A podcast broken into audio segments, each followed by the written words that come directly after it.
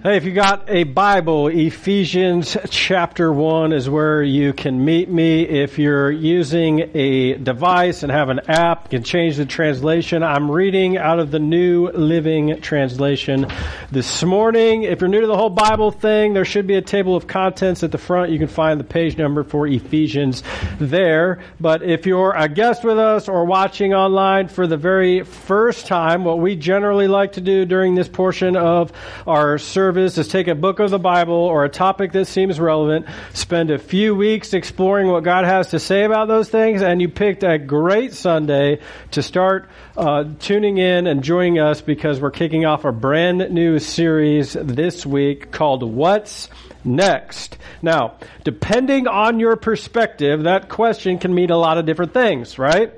Like if you had a bunch of negative things happen through lockdown and this whole COVID deal, you're thinking, what's next? But if life's been really good to you lately, then you're thinking, what's next? And isn't it amazing how just that little inflection can make all the difference in the world? What's next? Eeyore on the seashore versus what's next? Disturbingly happy person that nobody can stand, but we have to tolerate regardless. Um, but see, it's often the small things in life that make the biggest difference. But that's not my message. That was free uh, what I want you to consider consider today is which end of the question are you on? Uh, like, uh, are you passive and lethargic, or are you excited? Because your your life was never meant to be passive or lethargic. It was meant to have joy and be alive. Can I hear a better amen, somebody? So that's what we're really after today. Now, lest you don't believe me. And before we dive into Ephesians 1, let me show you this. This is Psalm 16. It says, You make known to me the path of life.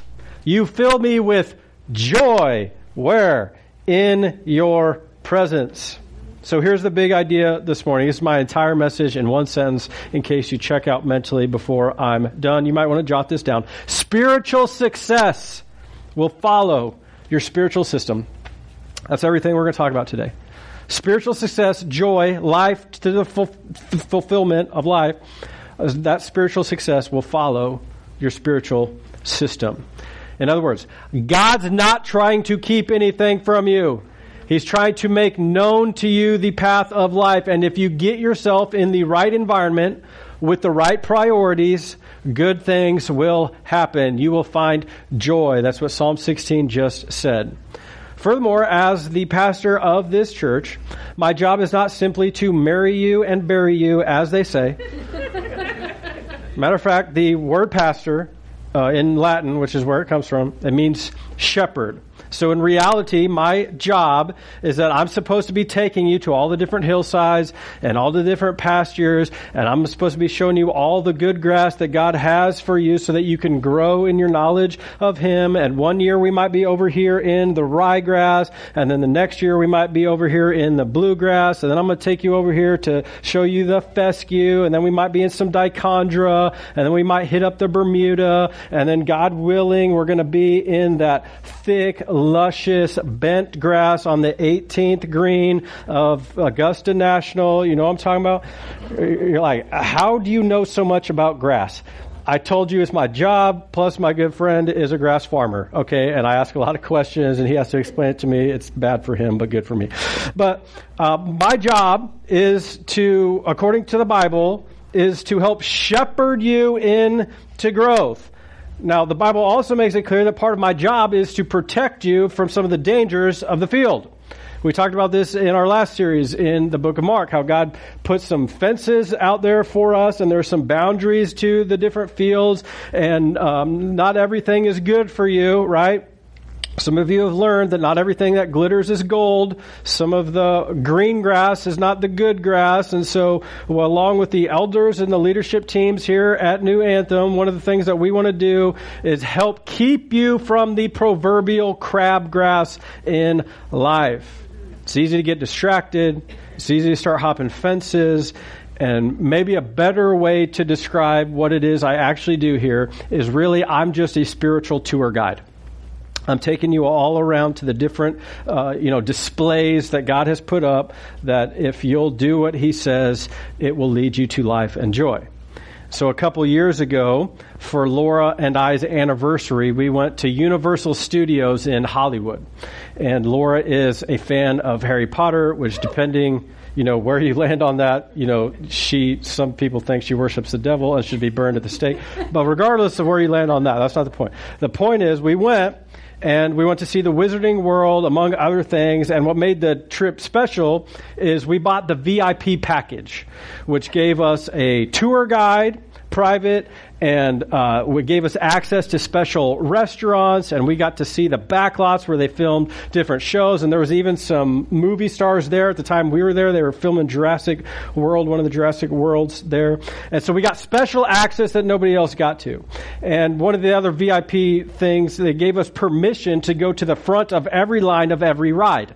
And so the uh, the tour guide would take us through like these back entrances, and then we'd wind up at the front, and everybody's looking at us like, "Well, I stood out here in the baking sun for all afternoon. What makes these people so special?" And um, Christianity and church is kind of like that. My job is to take you around to the different areas of life and that nobody else has access to in the world because they don't get to know God the same way we get to know God. And we have joy and we have hope and we have special access to the God of the universe. And I'm simply the nerdy tour guide along the way telling you what to do. And as part of our journey this morning, I'm going to take you to Ephesians 1 to discover spiritual success will follow your spiritual system. But don't take my word for it. Ephesians 1, picking up in verse 15. Ever since I first heard of your strong faith in the Lord Jesus and your love for God's people everywhere, I have not stopped thanking God for you. I pray for you constantly, asking God, the glorious Father of our Lord Jesus Christ, to give you spiritual wisdom, spiritual success, and insight so that you might grow in your knowledge of God. I hope you know that I, like Paul, pray for you constantly especially as I'm preparing these messages, because one of my biggest fears for you is that every single week you'll come to church and you'll leave with a bunch of cliches and no wisdom and God is after you growing in your knowledge of Him and getting better in life. And Paul continues in verse 18 I pray that your hearts will be flooded with light so that you can understand the confident hope he has given to those he called, his holy people who are his rich and glorious inheritance. I also pray that you will understand the incredible greatness of God's power for us who believe him.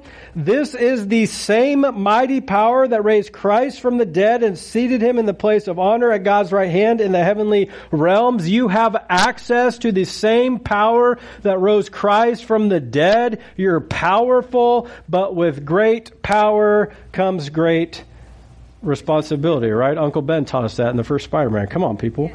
Um, anyway, verse 21. Now he is far above any ruler or authority or power or leader or anything else, not only in this world, but also in the world to come. God has put all things under the authority of Christ and has made him head over all things for the benefit of the church and the church is his body. It is made full and complete by Christ who fills all things everywhere with himself. That is to say, if this church body isn't being filled with Christ, then we might as well shutter the doors because we're doing everything wrong. Anything we do apart from Jesus is in vain. Now, before we talk about the four things that Paul points out here, which I would argue are the same four things that will lead to your spiritual success in life and that God wants for you. He, he makes it clear over and over in Scripture. I feel like I preach this message at least once a year from a different passage because it's all throughout the Bible. But I want to direct your attention to something rather important because I need you to notice that Paul is not asking God to give these people something that they do not have but rather he is asking and praying that God would to reveal to them what they've already had. Right? Uh, he, he says, You've got knowledge. Now I want God to make it grow. And he says, You have hope, but I want God to flood your heart with light so that your confident hope can be made known. And you have power, the same power that rose Christ from the dead, but I pray that you'll utilize that power. And how easy is it for us? Throughout the course of our day and through our week, how easy is it for us to get so overwhelmed with everything that we've got going on that we forget what God has already given to us? And there's a lot of people in the world praying right now for things that God's already given them. And it's like, well, I've got work and I've got school and I've got the government telling me that if I don't wear a mask, I'm going to die within seconds of setting foot outside my door and I'm washing my hands every 15 seconds.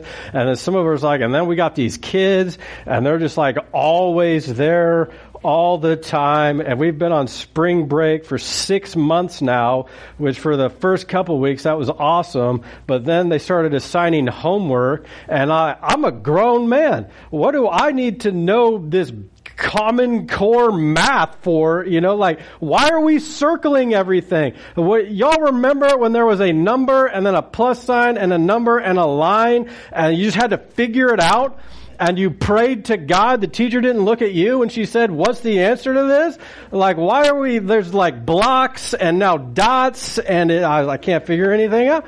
And, and I'm just, everybody's like praying to God for the power that rose Christ from the dead to figure out why Jane has 16 more quarters, you know what I'm talking about? Than Bill, who had 14 more. Then like, what are we talking about anymore? I don't know much, but I know from experience that God has already given you everything you need for success in your spiritual walk. And I know from experience that spiritual success will follow your spiritual system. And if you'll commit to these four things, these four spiritual steps, if you'll recognize where you're at on this journey and take the next right step, your life will radically change. Matter of fact, if you've been here for an extended period of time, you've heard me say, if you'll give me one year of your life, if you'll give me just one year and you'll commit to these four things and you'll get involved and you'll do everything that we're asking you to do and give and serve and uh, if you do all these things for one year and if at the end of that year your life hasn't radically been transformed, I will leave this church with you because I'm so passionate about these things that God says. Because over and over in Scripture, God says it's not complicated. Got four things that I need from you in this life, four things I want for you to do in this life. They're not complicated, they're not difficult to understand. Oh, they're not easy. In fact, this is going to take a lot of work, but it's not complex. Here they are. I put them in your notes. You don't even have to write these down. I spelled it out for you. Know God, find freedom, discover purpose, make a difference. Over and over in Scripture, those are the four things that God says He wants for you in your life to know Him, to find freedom through, from the bondage of sin. To discover your purpose, God has a plan and purpose for your life. You're not one in a million, you're one of a kind. God has something He wants for you to do in order to make a difference in the world. That's what God wants for you in this life. That's the secret to everything that you're looking for. Here's the problem most people never make it past step 1B. Uh, they'll get to step 1A and they'll find forgiveness in God, but they'll never find freedom. And that's really what it takes in order to discover your purpose and make a difference. You have to do all four things. I'll tell you why that happens, but first let's chat. First, from verse 17, notice that Paul says uh, he's praying for the people at his church so that they'll grow in their knowledge of God. This is step one, to know God. Here's how you can write it down. The language we use at New Anthem is we want to bring you into a saving relationship with Jesus. Like we want you to know him personally which this is a completely foreign concept to all the other ancient religions of the world. I hope you know every other world religion, you don't get to know the God. Sure, you, you get to know his name, you, you get to know what it is that they do, but you don't get to talk to them like as a friend, you certainly don't get to know what they enjoy or what motivates their actions. It's why every other world religion demands sacrifices and special dances, and you have to say the right words because depending on the God's mood, they might demand something different from you. How y'all know you don't want to anger the gods. They, you need the gods to help your crops grow and whatever it is. Uh, y'all have probably heard that story in the Old Testament where Elijah calls down fire from heaven and it burns up everything, including the rocks. And all the other pagan priests, remember what they were doing? Dancing around, cutting themselves, shouting, singing weird songs. And that's what's most typical to other world religions. You have to wear special clothes. You have to pray at special times. You have to keep certain rituals, but not so in Christianity. What you to, absolutely have to hear me say is you don't have to change your life in order to get to God. You come to God so that He can change your life. Amen. Monumentally important distinction. Paul says, I pray that your hearts will be flooded with this light and this knowledge so that you can understand this confident hope that we have that we get to come to the Lord Jesus Christ, no matter where we're at. That's our confident hope forgiveness through Jesus. Whosoever believes in him will be forgiven. See, we believe that God calls everyone. It's just that not everybody's going to answer that phone call. There's too many people in this world that just slide that red button, ignore. Don't need you right now, God. Got plenty of stuff going on in my life. I'm too busy. Yet Roman 1, Romans 1 makes it clear that God has revealed himself to all humanity. And so we are without excuse. But I love the imagery that Paul is using that our hearts will be flooded with light because there's this dark part of your heart that if you can be honest with yourself, you know it's there. Because whether it's pain or sin or hurt caused by you, or pain or hurt or sin caused by other people, we all have this dark part of our soul. And we don't want anybody to shine a light on that part of our lives. But God Paul is praying to God to say, No, God, we want you to flood our hearts with this life so that we can understand who you are and how much you love us. And that if you'll just uh, allow our, ourselves to come before you, you'll receive us no matter what. That's the message of the Bible. So every Sunday when we gather together, the goal of this church is to flood your heart with life because we believe one second in the presence of God will radically transform your life. So everything we do on a Sunday from the coffee to the kids is meant to help you learn more about God. It's meant to bring you joy. It's meant to help you figure out how God has wired you and shaped you and molded you so that you can leave with joy in your heart. People say, well, why, why is the music got to be so loud? And I say, because I'm trying to be biblical. Because God likes loud music. And they're like, well, show me that scripture. Uh, oh, that's easy. Psalm 150 it says, praise the Lord, exclamation point. Praise God in His sanctuary. Praise Him in His mighty heaven. Praise Him for His mighty works. Praise His unequaled greatness. Praise Him with a blast of the ram's horn. Praise Him with the lyre and harp and electric guitar. Praise Him with the tambourine and dancing. Uh-oh. I didn't know that was in scripture. Yeah, it's there. Praise him with strings and flutes. Praise him with a clash of cymbals. Praise him with loud clanging cymbals. Let everything that breathes sing praises to the Lord. Amen. It's all right there. And they're like, well, okay, I see that. Well, how come nobody's wearing suits? And how come nobody's wearing dresses? And aren't we supposed to present the best of ourselves to the Lord? And I'm like, well, I showed you 150. Can you show me where it says that? Because then I can show you where John the Baptist wore camel skin and a leather belt. And I can show you where David danced in the street in his underwear singing praises to the Lord. And like that's the problem with reading your Bible because I can do this all day, right? I mean, we can just go back and forth. And so at New Anthem, it's not about how you came in; it's about how you leave. It's about uh, what you learn while we're together. Sunday morning for us, it's about joy and having fun and evangelism and declaring the good news of God because we have hope. Why? Because the better we get to know God, the more satisfying and joyful our lives will be. Amen. So, what's next?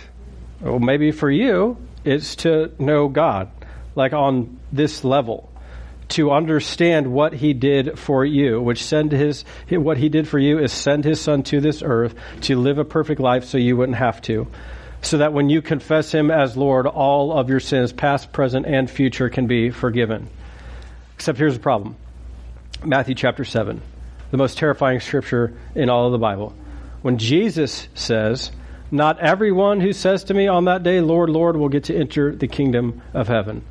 The reason that's a problem is because that's most people's plan. I believe in Jesus, but I don't actually ever get to know him. That's why you can't stop after step one. Because believing in Jesus and knowing Jesus look drastically different. Believing in God and following God are entirely different things. That's because God was never looking for a religion.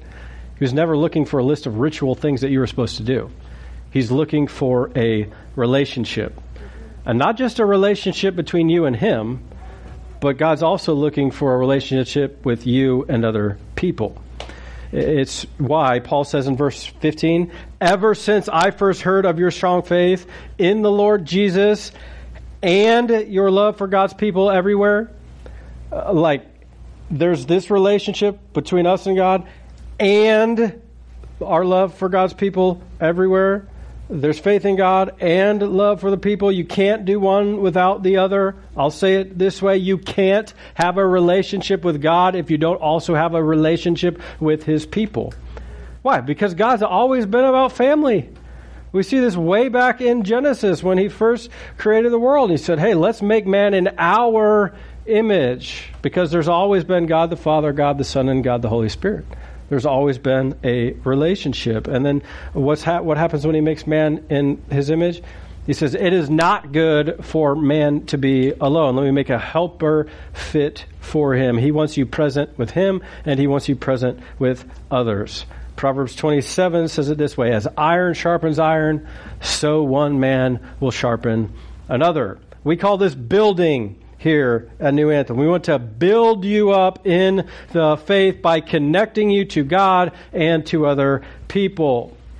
Over and over in Scripture, the way this is described is by finding freedom. So if you study this idea throughout the Bible, you'll frequently get this picture of bondage and slavery, that we as human beings are trapped back and held back because of sin. And the only way out of our sin is through Jesus Christ, and the only way we find freedom is through his people. This is John 8 34. Watch this. Jesus answered them, Truly, truly, I say to you, everyone who commits a sin is a slave to sin. Now here's a problem. Romans 3 23. We've, we've all sinned, fallen short of the glory of God. Ipso facto, we're slaves. And here's where most people stop on their journey. They'll get to know God. They'll accept his free gift of salvation because that was easy, but they'll never get completely out of captivity because it's very hard. It's why people continually struggle with the same sin over and over, and they keep going back to the website, and they keep having the habit, and they keep having the addiction, and they'll lug that baggage of shame everywhere they go, even though it's uh, crushing them, the weight of having this secret in their life, and people will never get out of debt, and they'll keep spending frivolously, and most people aren't willing to do the hard work of finding freedom through other people. Forgiveness from God, freedom from people through other people. Here it is in Scripture. This is James 5.16. Therefore confess your sins to each other and pray for each other. Why? So that you may be healed. This is such a huge concept. Forgiveness comes from God. Healing comes from God's people. Now, here's what I know. Not everybody is safe to confess your sins to, right? Have you ever told somebody a secret and said, okay, now you can't tell anybody. And what do they do? They tell everybody. So that's uh, actually what most people like about Catholicism. They hate the service, they hate all the kneeling and the rituals. There's way too much cardio involved in the service for them, so they don't like that. But the fact, the thing they do like is that they can go tell their priest anything and know that it's going to remain confidential. So knowing all this, here's what we decided to do at New Anthem. Groups. Significant Christ centered, relationship groups. We call them surge groups, SRG, significant relationship groups, which is somewhat misleading because all the single people are like, yes, jackpot. This has been praying for a significant relationship. This is what I need in my life. And all the married people are like, wait, what? Can we do that? No, that doesn't sound right. And don't get caught up with the name. Okay. What we're after is for you to find friendships and other people so you can have what James just talked about. Someone you can go to that will help you find healing someone that you can go to and know well enough that you can say, hey, I'm struggling with this.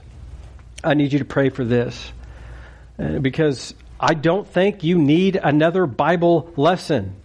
I think you need some support for everything that's happening in your life. Amen.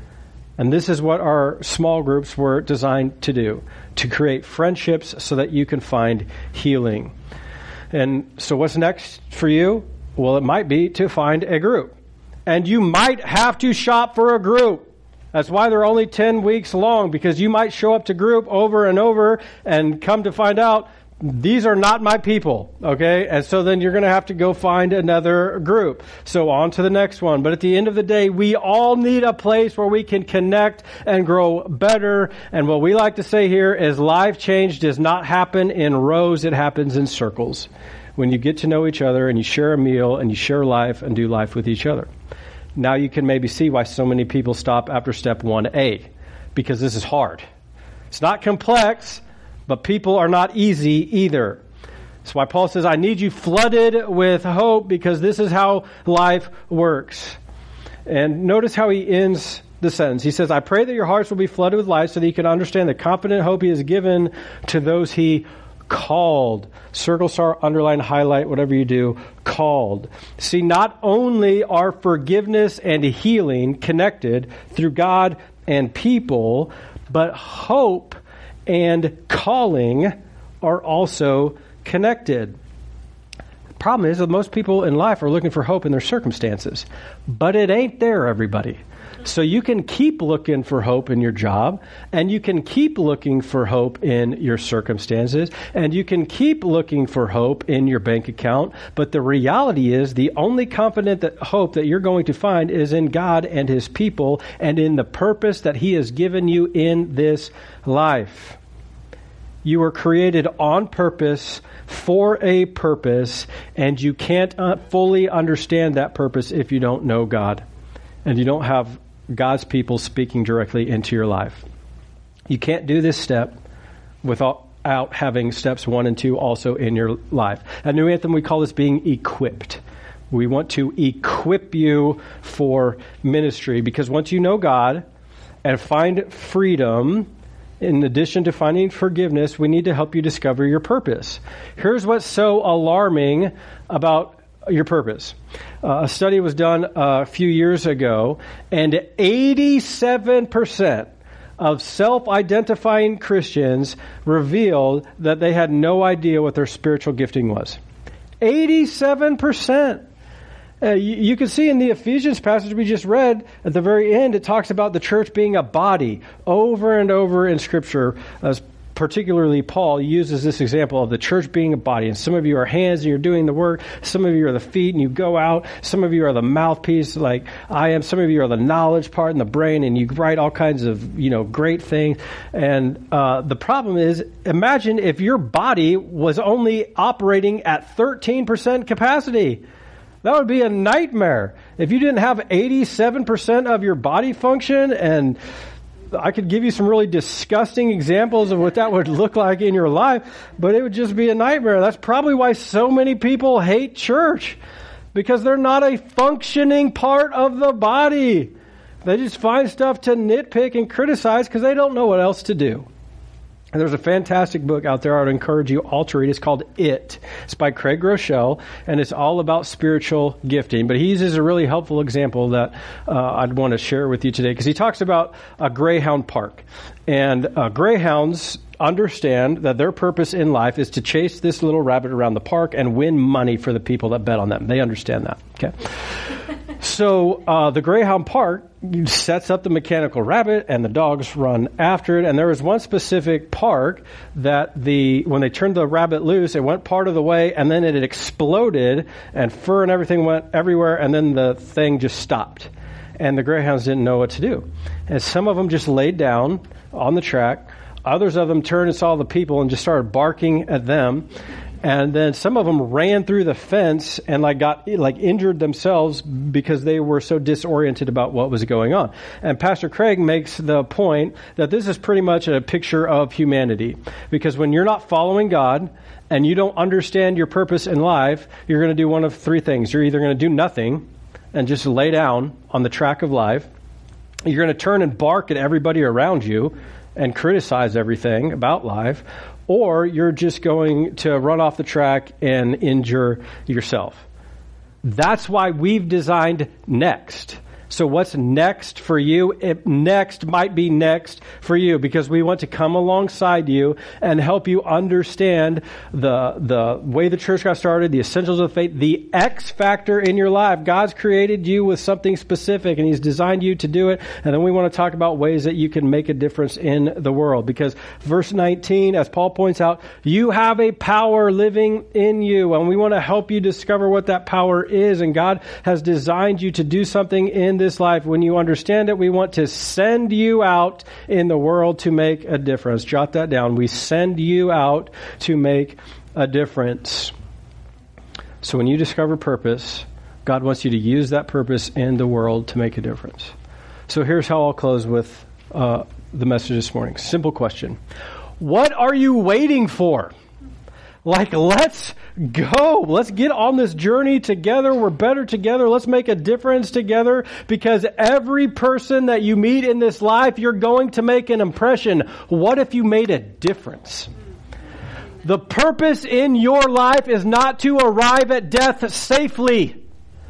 I'm not, I don't want to lead you on this path of life and take you to these different hillsides and show you all the good grass and make everything safe for you some of the valleys and things that we have to go through is going to take us requiring huge amounts of faith in God and cross a gigantic ravine to get there. But when we do, the joy that we're going to have. Come on, somebody. This is the good news of the gospel that we get to make a difference in people's life. No, this ain't a safe life. It was never meant to be. We don't serve a safe God. He's going to ask us to do some amazing, dangerous things, but we can do them together.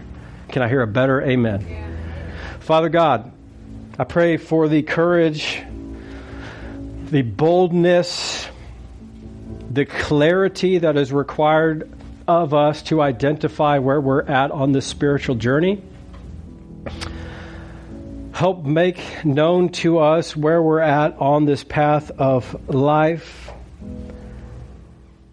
Help us take that first step, getting to know you more intimately and passionately so that we can take the other three steps, God. It's time. It's time for us to make a difference. So I look around at everything that's happening in the world, God. You have called us, like Queen Esther, for such a time as this. God, let's make your name famous. Let's bring glory to your cause. Help us love people the way that you loved us. Help us let them see this light in us, the confident hope that we have because of everything that you've done. That you meet us right where we're at. Has nothing to do with what we've done, but everything that your son did for us. I feel like I'd be remiss if I didn't give you the opportunity to take that first step today. What's next for you? It might be to get to know God.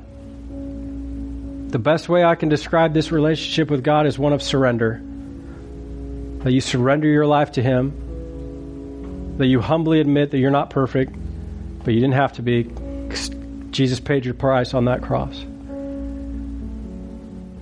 If you'll just surrender your life to Him this morning,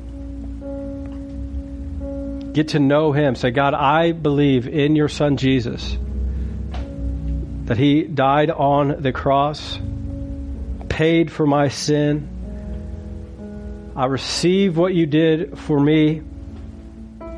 Forgive me, save me, change me, make me more like you. God, you've given us power. We haven't always been in a position to see it. God, open our eyes, help us understand the power that you've already given us. We're not asking for anything that we didn't already have. We're no longer slaves to fear, God.